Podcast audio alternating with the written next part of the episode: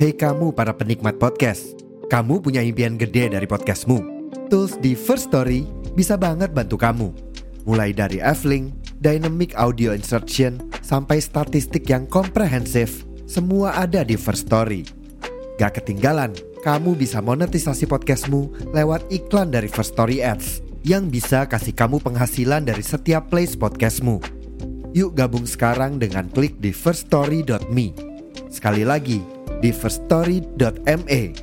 Mari kita bawa mimpi podcastingmu menjadi kenyataan.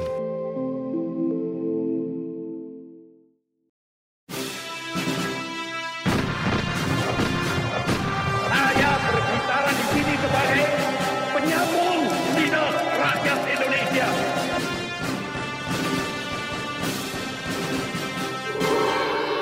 Hai, terima kasih sudah memilih mendengarkan kami, Poseidon, podcast yang bikin kalian gagal move on. Halo dan selamat datang di konten paling random podcast dari Indonesia di luar kelas. Tempatnya sering tidak jelas bersama saya Eka Arkananta. Minggu lalu, bertepatan dengan waktu saya record episode yang kemarin ya, terjadi serangan dari pasukan Hamas yang ada di wilayah Gaza ke wilayahnya Israel. Yang tentu saja kemudian menimbulkan serangan balasan dan memicu kembali konflik yang sempat mereda selama beberapa waktu terakhir ini. Jujur saya pribadi cukup sedih tapi saya juga nggak bakal memihak ke siapa pun ya. Karena konflik itu buruk, perang itu jelek, dan saya berharap ini tuh segera berakhir ya. Dengan hasil siapa pun yang menang. Karena saya nggak ingin timbul korban jiwa yang lebih banyak lagi, gampangnya gitu ya. Walaupun dari track recordnya, gencatan senjata itu juga bukan solusi yang terbaik ya untuk menyelesaikan masalah di sana. Dan sekalinya berhenti itu pasti akan selalu ada pihak lain ya, yang kemudian tuh memantik kembali terjadinya konflik di sana. Kalau boleh jujur, kalian pasti juga sadar kan, kalau nggak cuma Palestina dan Israel, tapi hampir keseluruhan wilayah Timur Tengah, ini tuh adalah tempat yang bisa dikatakan sangat jauh dari kata damai. Hampir di tiap dekade keberadaannya, selalu terjadi minimal satu konflik besar di sana. Pembahasan kita kali ini juga akan menyoroti tentang sebuah peristiwa yang bisa dikatakan ini menjadi salah satu penyebab utama terjadinya banyak sekali konflik setidaknya selama satu abad terakhir. Peristiwa apakah ini? Apa dampak yang bisa dirasakan sampai sekarang? Mari kita bahas dari awal. Selama berapa abad, mayoritas daerah Timur Tengah ini tuh merupakan wilayah kekuasaan dari Kekaisaran Turki Utsmani ya atau Ottoman Empire. Dan walaupun memiliki kesamaan dari segi agama, dari segi kebudayaan dan adatnya juga hampir mirip-mirip, wilayah Timur Tengah ini sejatinya tuh merupakan wilayah yang sangat multikultural dengan lusinan etnis ya, yang jumlahnya itu juga sangat bervariasi, mulai dari yang ratusan sampai yang jutaan orang.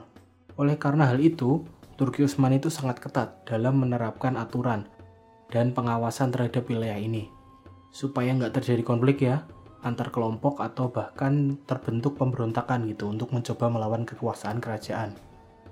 Dan sayangnya seperti apa pun di dunia, tidak ada yang abadi, termasuk juga kekaisaran Turki Utsmani ini yang dulunya sempat perkasa ya. Di abad ke-19, ketika modernisasi itu membawa pertumbuhan ke banyak negara-negara lainnya, hal ini tuh nggak terjadi di Turki Utsmani, yang justru secara umum mengalami kemunduran akibat adanya ketidakstabilan politik, kemudian ada masalah ekonomi dan juga standar kehidupan masyarakat yang sangat rendah. Pada periode inilah, Turki Utsmani itu mendapat julukan sebagai The Sick Man of Europe ya, atau ya udah sakit-sakitan lah negara yang sakit-sakitan di Eropa. Di tengah kemundurannya ini, kebetulan juga mereka tuh salah dalam memihak waktu Perang Dunia Pertama. Mereka masuk ke koalisi sentral ya yang isinya tuh Kekaisaran Jerman dan Austro-Hungaria. Dan yang kita tahu sendiri ya, kalah dalam Perang Dunia I melawan pasukan koalisi sekutu. Sebaliknya, pasukan dari Triple Entente atau ya suka sekali ya namanya ya, Triple NTT ya, kan tulisannya gitu, atau pasukan sekutu ya yang terdiri dari Inggris, Perancis, dan Kekaisaran Rusia, ini tuh udah pede banget. Kalau mereka tuh bakalan menang sampai-sampai mereka tuh udah bagi-bagi wilayah ya. Bahkan sebelum perang dunia satu ini tuh selesai. Salah satu yang terpenting ini tuh adalah perjanjian Sykes-Picot ya. Negosiasi antara Inggris dan Perancis yang berlangsung tanggal 23 November 1915 dan 3 Januari 1916 yang diwakilin oleh masing-masing ada Mark Six dari Inggris dan François Georges Picot dari Prancis. Perjanjian ini kemudian diberi nama dari dua tokoh tersebut ya, dan disahkan oleh masing-masing negara pada tanggal 9 dan tanggal 16 Mei 1916. Terus kira-kira apa isinya? Isinya adalah tentang pembagian wilayah beberapa provinsi Turki Utsmani untuk diberikan kepada Inggris, Perancis, dan juga Rusia. Kekaisaran Rusia memang sempat setuju sama perjanjian ini ya, tapi kemudian mereka mundur setelah terjadinya revolusi Bolshevik ya, yang meruntuhkan kekuasaan monarki di sana. Dan kaum Bolshevik dari Rusia ini pula yang kemudian membeberkan isi perjanjian ini ke dunia internasional pada tanggal 23 November 1917. Perjanjian Sykes-Picot ini memang dari awalnya itu sifatnya rahasia ya. Jadi pembeberan isinya ini ke dunia tentu saja sangat merugikan posisi Inggris dan Prancis, serta membuat marah kaum Arab ya, yang tinggal di wilayah yang terdampak. Memangnya seberapa penting sih ini isinya? Kalau cuma bagi-bagi wilayah, sebenarnya kan banyak banget ya perjanjian yang isinya juga kayak gitu. Sebenarnya, bagian terpenting dari perjanjian ini tuh adalah bagaimana perjanjian ini tuh memberikan dampak di masa depan. Mungkin kalian juga nggak bakal ngira ya, kalau sebuah perjanjian antara dua negara yang kuat banget 100 tahun yang lalu, ini itu masih punya efek yang sangat besar. Yang nggak cuma dirasakan sama masyarakat Timur Tengah, tapi juga dirasakan seluruh masyarakat dunia sampai saat ini. Isi perjanjian Sykes-Picot ini sebenarnya kelihatan sepele ya. Cuma beberapa wilayah provinsi miliknya Turki Utsmani yang dibagi-bagi. Tapi perlu diingat lagi, wilayah Timur Tengah ini kan multi etnis ya. Dan provinsi-provinsi yang diambil alih sama Inggris dan Prancis ini, ini tuh tentu saja juga punya populasi yang nggak seragam dong. Pasti ada kelompok-kelompok masyarakat, ada etnis-etnis tertentu, ini tuh yang kemudian juga terpisah sama garis administrasi.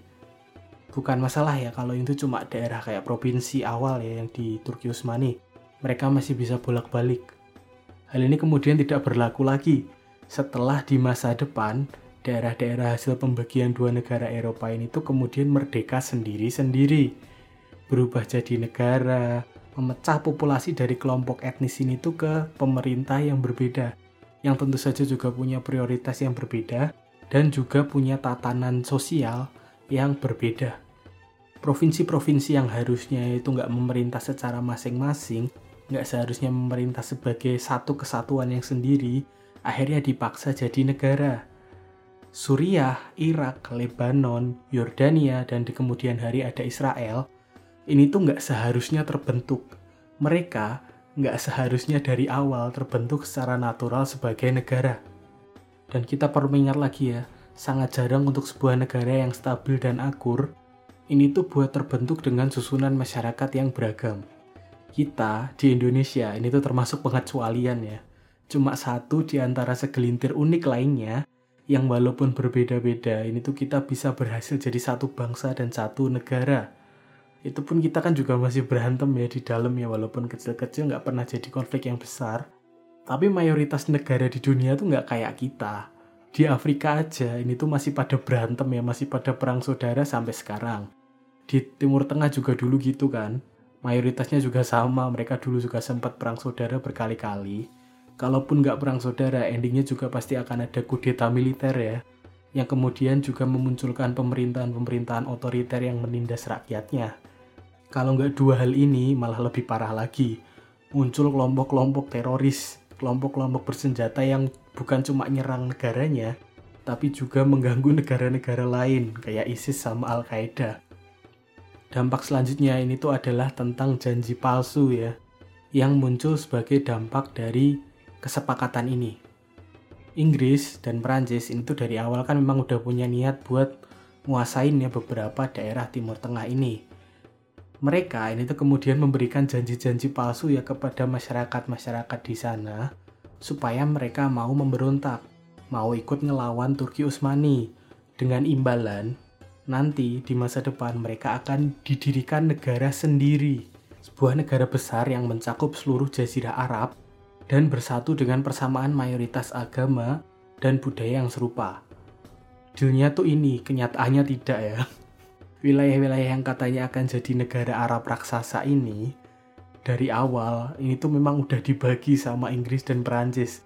Jadi wilayah kekuasaan masing-masingnya mereka ya, melalui perjanjian Sykes-Picot ini. Jadi ketika kemudian perjanjian rahasia ini tuh kesebar di seluruh dunia, disebarin sama Rusia, orang-orang Arab ini tuh jelas murka ya. Mereka kan ditipu selama ini mereka cuma dikasih janji palsu sama Inggris dan Prancis dan inilah kenapa sampai sekarang di Timur Tengah tuh masih banyak yang anti barat ya. Ya karena udah pernah diacak-acak begini sama mereka di masa lalu. Sebenarnya kalau kita mau ngelihat secara fair perjanjian Sykes-Picot ini tuh juga nggak bisa dibilang sebagai induk semua masalah di Timur Tengah ya. Tapi juga nggak memungkiri bisa dibilang kalau perjanjian ini ini tuh adalah salah satu korek ya yang menyulut terjadinya konflik di Timur Tengah. Setidaknya selama seabad terakhir ini. Karena kalau kita mau runtut lebih panjang lagi ya, mau kita runtut lebih jauh lagi, mungkin efeknya tuh makin lebih jelas ya. Misal, kalau nggak ada perjanjian ini, nggak akan ada negara Irak. Yang artinya ini tuh nggak akan ada pemerintahnya Saddam Hussein. Yang artinya nggak akan terjadi perang teluk yang kemudian ini tuh nggak akan terjadi keributan sama Kuwait. Yang efeknya adalah harga minyak di tahun 90-an nggak akan naik. Dan jangka panjangnya adalah Amerika nggak akan terlibat ikut campur dalam urusan di Timur Tengah. ini tuh baru kemungkinan dari satu cabang ya. Yang lain misal, kalau nggak ada perjanjian ini, Inggris nggak akan menguasai wilayah Palestina.